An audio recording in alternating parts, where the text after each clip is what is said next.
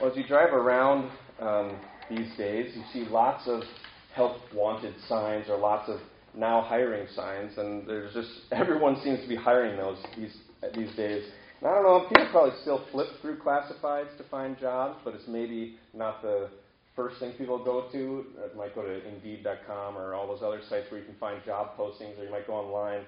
But if you're flipping through the classifieds, you would maybe see a little ad that says like "Help Wanted" or "Now Hiring," and then it'll tell you, okay, this is the position we're hiring for, maybe some of the skills or experience needed, and perhaps an hourly rate. And you'll get a sense for, okay, what are the qualifications that are needed to do this job, and what are the responsibilities if I say yes to this job. And perhaps uh, there's a start date. It could be like immediately or summer, you know, seasonal thing or something like that.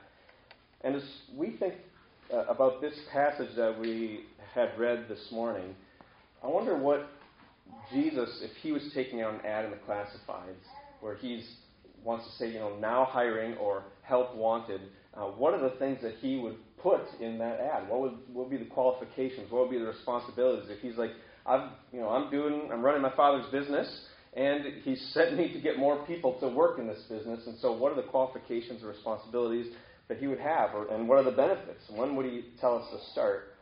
And last time, uh, not this past Sunday, because we were doing our camp outing, and so we had a bit different message, but two weeks ago, uh, we talked about how we don't only need faith in Jesus, uh, but we also need the faith of Jesus. That uh, we are, yes, we have faith in Jesus to save us from our sins. He died, paid the penalty for all of our, you know, as we sang in the song, we're prone to wander. So Jesus paid the penalty for us wandering from God, turning our backs on God. But also, we want to have a relationship like God that Jesus has. But not just faith in Jesus, but the faith of Jesus. That how, what kind of faith does Jesus have when he thinks about God? What does he believe God will do? What does he uh, obey God? Uh, and what, in what ways does he obey God? How does he see God? Uh, we want to know God like Jesus does. And so we don't only, we want to see God like Jesus does, but we also want to do the things that Jesus did. That's why Jesus had disciples. The whole point of uh, being a disciple of Jesus is you're living life with Him. You're learning from Him so that you can live the same kind of life that He lived, where none of us are going to die on a cross for everyone's sins, but this life of where He's living with this faith in God, surrendered to Him, and spreading uh, the news about Him. And so today we're focusing on uh, seeing people like Jesus sees people, so that we will love them like Jesus loves them. So today we're talking about how we can see people like Jesus sees people. What does he see when he looks at us? What does he see when he looks at people in our towns, in our families, in our workplaces? And we're in this short passage in the gospel according to Matthew. And chapters 5 through 9 of this gospel is really Jesus' mission and ministry uh, in word and deed in the region of Galilee. That was the region he grew up in. That's the region he started doing uh, his ministry in. And so chapters 5 through 9 of Matthew are focused on that. Jesus doing ministry in word and deed in Galilee. And then chapters 9 through 11, uh, the people that Jesus is doing ministry to now become people he's doing ministry through. That these people that have been affected by him, he now gathers up a, a core group of them and says, I'm going to send you out to do the things that I'm doing. So 5 through 9 is Jesus doing stuff, and then 9 through 11 is sending his disciples, people who have been impacted by his ministry, out to do the same kind of stuff. He gives them authority to do what he's done. And so that's, we're like right in the middle of that. Not, uh, Matthew chapter 9, verses 35 through 38 is like a transitional scene. It's a summary of the chapters that came before Jesus' ministry that he was doing, and a, a preview of what's about to come, an introduction to what's about to come that he's sending his disciples to do that, uh, what he's been doing. And so if we just look at the first two verses, chapter 9, uh, 35 to 36, this is really about how we should see and feel about other people. And so verse 35 says Jesus went throughout all the cities and villages, teaching in their synagogues and proclaiming the gospel of the kingdom and healing every disease and every affliction. So you see the summary there his ministry in words and in deeds. He's proclaiming the good news of the kingdom, but he's also showing this kingdom that God's kingdom is coming to heal the issues that we have in, in our lives. That not necessarily going to take it all away now, but God wants to heal the brokenness that has come into our lives, into this world, because of us turning our backs on Him. And Jesus comes and He's reversing that. He's healing it. And He's showing and telling people what the gospel of the kingdom is like. And God's life giving presence comes to heal people in every way. And then 36, we're given a little insight into what Jesus saw. Verse 36, it says, When he saw the crowds, these are people, I mean, think about people he- hearing. There's a guy, I mean, this is 2,000 years ago, so very, uh, way fewer advances in medical, uh, of, of our medical abilities. And so it's like, well, my dad has this issue, my brother has this issue, my cousin has this issue. We just don't know what to do about it. We don't know how to get rid of this. We don't know what's going on. And now there's this guy who's healing people of their diseases. There's people he's casting out demons that people are like, my you know, my friend just hasn't been right since, you know, this day when it seemed like this darkness came over him. And Jesus is getting rid of that. And he's telling people, this is the good news of the kingdom, that I'm coming to undo what has been done to this world and to you. And so you have these crowds, and he, it says, verse 36, when he saw the crowds, he had compassion for them because they are harassed and helpless, like sheep without a shepherd. And so what does Jesus see? It says, when he saw the crowds, he sees these crowds of people, and then it says he had compassion for them. And why? It says, because they were harassed and helpless, like sheep without a shepherd. And sheep without a shepherd is an image from the Old Testament that often the leaders of the nation of Israel were compared to shepherds. They're supposed to be, you know, and that gives you a lot of a lot of the job description. You're supposed to lead these sheep to, to where they can eat. You're supposed to protect them. Supposed to guide them. You're supposed to um, bind up their wounds when they get hurt. And Ezekiel chapter 34, if you ever want to read a passage of like, what what does God want from His leaders? Ezekiel 34, 11 through 16 um, God is talking about, like, what have you been doing to the sheep? You've been just taking their wool. You've been using them to your own advantage. You haven't gone after the ones that are astray. You haven't healed the ones that are hurt. And so then God says, You leaders have failed, so I myself am going to come and shepherd my people. And God says, I'm going to find the lost. I'm going to bind up the, the hurting. I'm going to do all this. I'm going to seek them out. And then all of a sudden, at the end of the passage, it says, I'm going to send my servant David to do it. So it's like, wait, wait a second, God. You said you yourself was going to do it.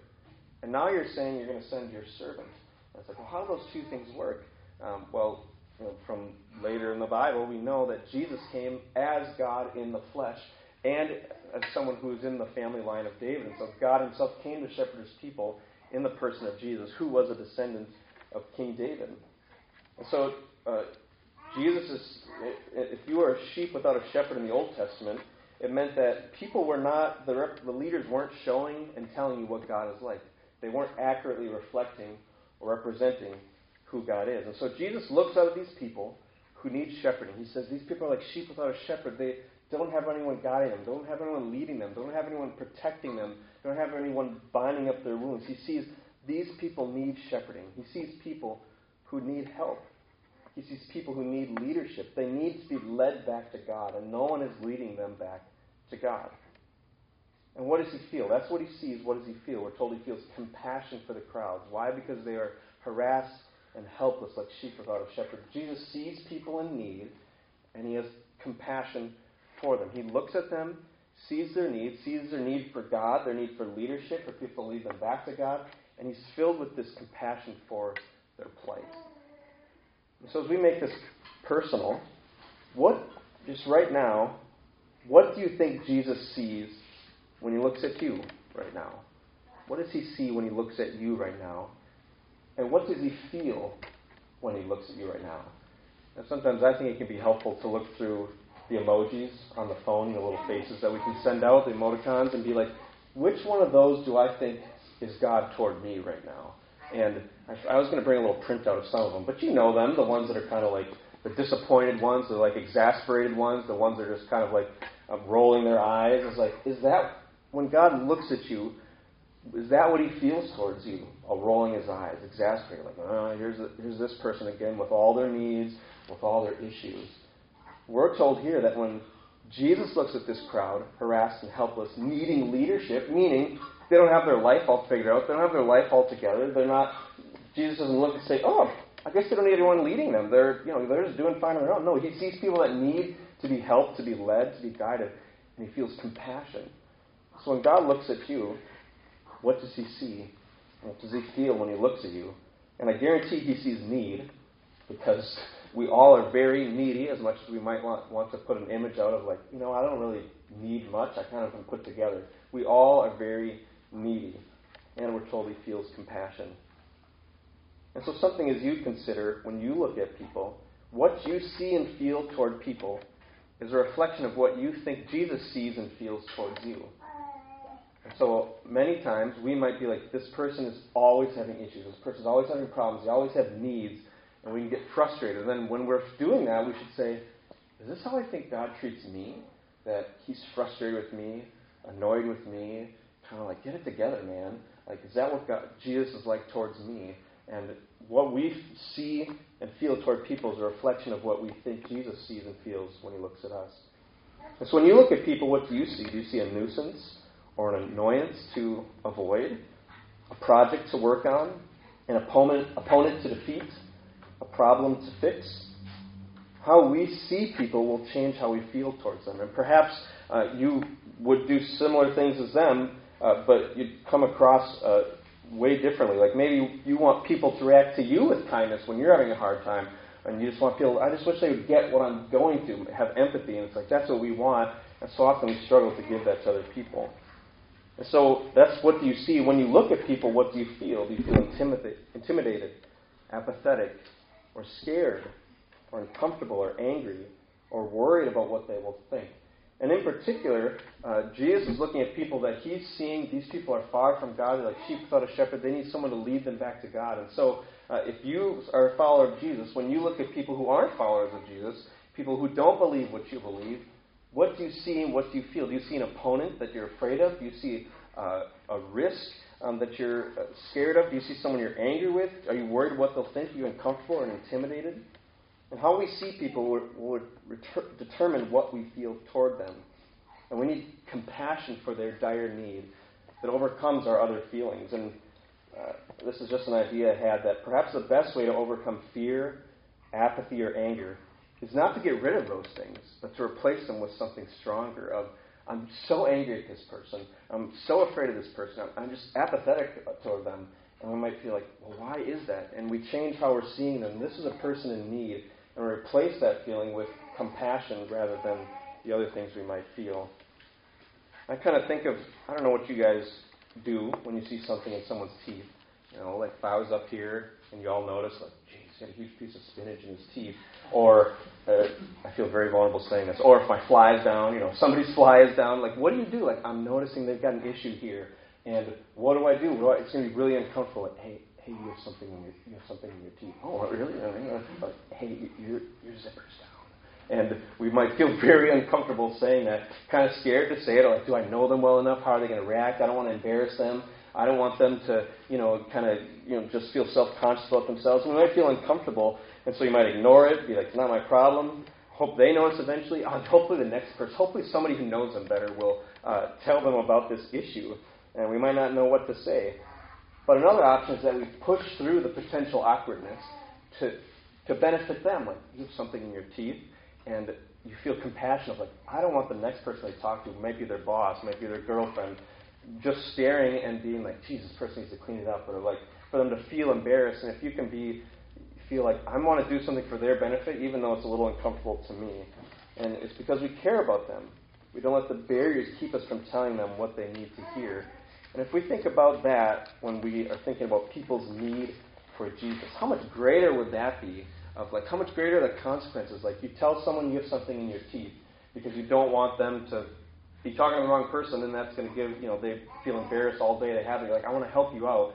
How much more should we be like, I want to push through any potential awkwardness, any potential way I'm uncomfortable, and I see you as a sheep that needs shepherding and have compassion on you. You're harassed and helpless that you're following all these paths to try and feel whole again, or try to feel close to God, or feel like your life matters. And let me tell you, I have compassion on you, so I want to talk to you about this, even if you might not react how I want you to react, or even if it might feel uncomfortable. So that's, that's G, how Jesus sees this crowd and how he feels towards them. And now he talks about how we should see ourselves in verses 37 to 38. So he looks at this crowd, he has compassion, and, it, and then verse 37 says, Then he said to his disciples, The harvest is plentiful, but the laborers are few. Therefore pray earnestly to the Lord of the harvest to send out laborers into his harvest. So his first thing he said, said to his disciples, The harvest is plentiful, but the laborers are few. And so Jesus tells his disciples, what he sees and what he wants them to see, and then he tells them how he wants them to see themselves. So Jesus looks, has compassion. Why does he have compassion? Then he tells them, I want you to see what I'm seeing. The harvest is plentiful. And now I want to tell you about a problem. The workers are few, the laborers are few. There's a problem here. There's a disconnect. There's a lot of work to do, not enough people to do it. There's a har- harvest, you know, the crop has come up. It's ready to be taken down, put in the barns or storehouses or whatever. And he's saying it's ready to be harvested. There's work to do, but there's not enough people to do the work. And then he tells them what to do about what they say, see. He says, Therefore, pray earnestly to the Lord of the harvest to send out laborers into his harvest. And the Lord of the harvest refers, referring to God, or Jesus could be referring to himself. And he's the one in charge of the harvest. He's overseeing it. He's responsible for it. And Jesus tells them to pray. You look at the harvest, you see this problem, the workers are few. What should you do? Go talk to the Lord of the harvest. Talk to the guy who's in charge of this, who's overseeing it, who's responsible for it. And do it earnestly. Uh, pray to Him earnestly, not wavering in your interest or devotion to it. You're, making, you're being intentional about it. You're going to keep doing it. You're not going to stop. And so, what do we pray for? What do we ask the Lord of the harvest for? He says uh, to send laborers into the harvest. Would you pray to the Lord of the harvest to send laborers into the harvest? He's the foreman, He's in charge. Ask Him to help with this problem. And we see that the harvest is plentiful. There's a lot of work to be done, there's a lot of need, but the laborers are few. There's not enough workers for the work that must be done. And Jesus, we know what he's what he means when he's talking about the harvest is, you know, not a, we we do, can't just make it up on our own and be like, he must be talking about the wheat or whatever. But no, that's an image he's using because he just said, I see this crowd like sheep without a shepherd, and I have compassion. So he says, look out here, look at this crowd. I want you to see what I'm seeing. These are people not being led to God. They're far from God, and they have no one shepherding them back to God. And he says, this harvest, this work is plentiful, but the people doing it are few. As we look at the need, we see there aren't enough people to meet the need, and we ask the Lord of the harvest to send out more workers to meet the need. Into what? Into His harvest, we're told. It's His harvest, not our harvest, but it's the Lord's harvest. It's God's harvest. He's responsible for it. He's owning it. He's overseeing it. It's His harvest. And so we ask Him to send out workers for it.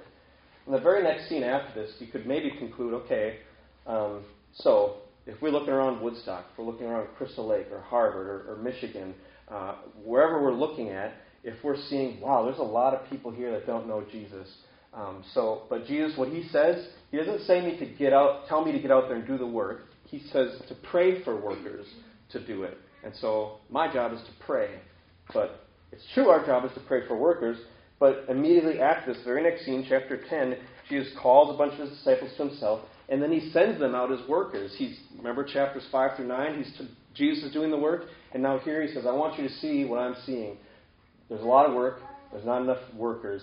And then he tells them, "Pray for more workers." And then the next scene, he sends them out to be workers. And so we're praying for workers to tell people about Jesus who are far from God, and we're also the answer to our own prayer. We're praying for the workers, and we're doing the work. Uh, and one person um, summarized what Jesus, what it really means to be a disciple of Jesus. It means walking with Jesus to learn from Jesus how to be like Jesus. Walking with Jesus to learn from Jesus how to be like Jesus. And so these disciples, they're walking with Jesus, and then they're learning from him how to be like him. They were going to do what he does. And the same is true for us today. So I just want to take a moment to have us look out as Jesus would have us look out there and see what he's seeing. And I'm going to focus on Woodstock because that's kind of our ground zero. That doesn't, you know, negate the importance of any other town around here that we live in or any town in the country, this country or this county that we would be interested in. But in Woodstock, you'll meet Buddhists and Unitarians, ex-Catholics and Catholics checking religious boxes, Mormons and Jehovah's Witnesses at your door, and uh, quote Christians doing good and hoping it's good enough. And you'll meet lots of people coming up with their own path to God. But you won't meet many devoted followers of Jesus telling others about him. There's a lot of religious diversity in this town, but there's not a very strong gospel presence or witness. And so just imagine you're at a restaurant maybe with 20 other people sitting there with you. You're not eating with them, but they're in this restaurant with you, either in the line, waiting for the food, eating whatever. A 2021 survey tells us that um, Five of those would identify as Catholic. Six are part of a liberal church where the gospel isn't central. five have no religious preference, one is part of a non Christian religion, such as Buddhism, and three are part of conservative Protestant churches, which is what we are an evangelical, Bible teaching, Jesus centered church. So I don't want to evaluate most, So we got that makeup of 20 people. And I'm not interested in evaluating whether they're saved or not. I don't know. Well, are they going to heaven or not? I don't know. I haven't talked to them. I haven't met them. Um, and uh, I'm also making an assumption that if you're part of, you know, say, a Catholic church or part of a, a liberal Protestant church, um, both of those aren't, if, if they're going along with their denomination, what the denomination aligns with and stands for, they're not uh, focused on teaching the gospel of salvation by Christ alone, uh, faith alone through Christ alone, every Sunday or at all. It can be, it's a different focus. So I'm assuming that they're the same. I visit all these churches. I'm assuming that they're in alignment with their denomination. And so, according to this 2021 survey, there's probably only three people in that restaurant, if there's 20 people there with us, who've heard the gospel clearly explained. I'm not saying only uh, three people saved. I'm seeing three people who, on a Sunday morning or throughout the course of their religious activities, are hearing Jesus died for your sins. You've turned from God. Jesus died so that you can be forgiven. He paid the penalty so you can receive that from Him. And now it's by grace alone, through faith alone, in Jesus Christ alone, that you can come to God. He's the way, the truth, and the life. There's no other name on earth by whom you can be saved. And so I'm saying that 17 out of those 20 people do not hear that message on a regular basis from their religious uh, group they're affiliated with or the people uh, in their lives. So that's 85%, more than 8 out of 10 people who are at the store with you, who are stuck in traffic with you, who you're living next to, who you're working with, who you're passing on the sidewalk, uh, are not hearing uh, the gospel clearly explained in their religious um, following. And deep down, everyone's asking and wondering if anyone really knew me, could they really love me? If you knew who I was, how messed up and broken I am, there's no way you could love me. That's, I feel like that is part of the core of what we're looking for as humans. We are made to be loved by God. We're made to love God above all else. We're made to love one another as He's loved us. And when we turn away from being loved by God to try and find that same love somewhere else, we keep wondering, could anyone, does anyone really love me? Is there really love that's true and genuine out there? Can anyone love me as messed up and broken as I am? And what we want to tell them is, yes, God does love you, and He's already proven it. For God's loved the world that He sent His only Son, John 3.16, so that you might not perish, but have eternal life. Eternal life meaning not heaven, but life with God. Once again, bringing Jesus, bringing us back into that relation with God. Romans 5.8 tells us that uh, Jesus didn't die for good people, um, and maybe somebody would, but, he's, but that's kind of rare. Uh, he says maybe somebody would die for a bad person or a good person. You can understand that. But nobody would die for a bad person. Romans 5 8 says, But Jesus died for us while we were straying from God, while we turned our back on Him, while we were sinners, while we uh, had rejected God and betrayed His love. Jesus died for us in that condition. And so God has proven His love for us, He's demonstrated His love for us. And we can, anyone who wants to return to God will run to, He will run out to them and embrace them with a love that they could never expect or imagine, or that they even thought they would have. And if you want an image for that, um, I mean, it sounds too good to be true, doesn't it? Like I could have lived my whole life as a complete jerk, even a murderer, doing you know terrible things. And uh, Luke chapter 15, Jesus tells us, "I want to tell you what my God is like. That if you turn back to Him, He will run out to you and embrace you with love before you can even get your rehearsed apology out of your mouth. I'm sorry, God, for all I've done. Oh, you know, He's giving us a big hug and saying, "I just love you. I'm so glad you're home. Let's throw a party. I just have so much joy that you're back here again." And Jesus wants people to see his God like that because when he looks at this crowd with and sees their need, he feels compassion. And so he's seeing the need and he knows that his God is at work. He says, We see the need, guys, so let's pray to the one who wants to get this work done. Let's pray and ask him to come and do this. And we want, as a church, want to give everyone here in Woodstock or wherever we live an opportunity to discover who Jesus is he really is. There's great need. There's work to be done, but there's not enough people to do the work. Not enough people who are taking responsibility for the need. Not enough people who want to work for the Lord of the harvest. And what my summary of what Jesus says here is kind of there's more opportunities than there are workers to take advantage of them. There's just it's not like you know we go out of here and be like, well, I don't know, there's like ten people that need Jesus, so I guess we'll split them up amongst us. No, Jesus is saying there's more opportunities than there are people to take, that are taking advantage of them. And so we're flipping through the classifieds. We find Jesus' help wanted ad. what does Jesus list for qualifications and responsibilities? And what's the job? First, he says you need to see people a certain way. You need to see people in their state of need and have compassion for them. You need to see them for that, and that's how you feel about it. And I kind of think, uh, you know how there's like those dog commercials where people like want you to adopt a puppy or a dog or whatever, and there's not just somebody you know standing there with like a nice suit on or something saying like, "Hey, I just want to let you know, like there's a lot of dogs going to be adopted. Here's the info, what you call to get the dogs adopted." No, you guys have all seen these commercials. They do these like shots and videos of the dogs, you know, doing that thing that dogs do, the you know, looking up at you and they're like, you know, shivering or shaking, and they get you to look at these dogs and you're like, somebody's got to do something about this. I've got to do something about this. I can't leave those dogs in that situation with those big eyes and the shaking and the fear. I need to do something about this. And that's what Jesus is wanting us to see. He wants us to see and look out at the people in our lives, our friends, our relatives, our acquaintances, our neighbors, our coworkers, and see, see somebody's got to do something about this. They don't know God. They're far from God. They don't know that God so loved the world that He gave His Son, that you don't have to keep wandering around trying to fix what's wrong in your life or trying to find what's missing. He's what miss, was missing. God is what's missing, and Jesus wants to bring you back to Him. And so that's what we need to do is pray, God, would you give us this compassion? And that's what motivates Jesus to do what He does. And so we, you can so ask yourself. We've talked about our frank list: friends, relatives, acquaintances, neighbors, coworkers. Has their need captured your heart? Has it stirred you to compassion? And when was the last time you cried about the situation of those people who are far from God? And so this isn't supposed to be condemning questions, but it's a heart check. And if we aren't feeling the compassion, we have to pray for it. God, would you give us the compassion of Christ? So that's how we see people and feel towards them and how we see ourselves. Uh, how we see them will determine how we see ourselves. So are they a project we're fixing? Are they, you know, kind of a, an opponent we're trying to defeat? And how do you see yourself? What do you think the gospel is?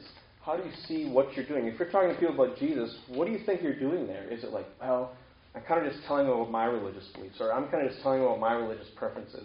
I don't want to offend them. They got their own thing going on. Or you might feel like telling them about Jesus, I don't know, is it really relevant to their life? Is this something they need?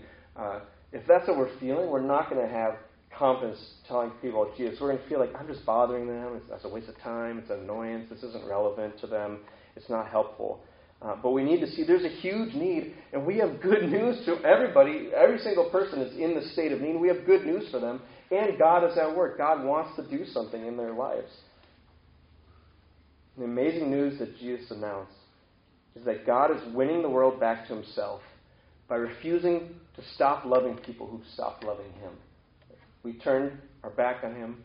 We rejected and betrayed his love. And God says, uh uh-uh, uh, I'm not done with you. God refuses to stop loving people who stop loving him.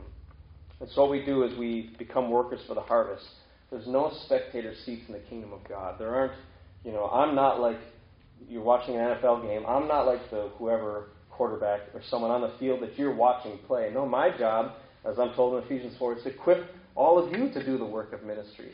So that there's no bench seats, there's no spectator seats in the kingdom of God. That when we're called into the body of Christ, every member has a job, has a responsibility, has a, something to do. We all have a part to play. And so we become workers for the harvest, and we ought to pray that people will be saved and also pray for more workers. And so Jesus tells us, I want you to be a worker for the harvest, full of compassion for those far from God. And your responsibilities are, like a shepherd, guiding people back to God and asking the Lord to send more workers into the harvest, and also recruiting more workers for the harvest. And so, as we do that, we want to show people there is a great need around us, and more of us need to get involved in this and doing it. So, Jesus' message is the harvest is plentiful. The harvest is plentiful because everyone is looking for what only God provides. They just don't know that that's what they're missing. The harvest is plentiful because everyone needs Jesus. There are more opportunities than workers to take advantage of those opportunities. Let's pray. Father, we come before you as people who have been shown your compassion, your grace, your mercy.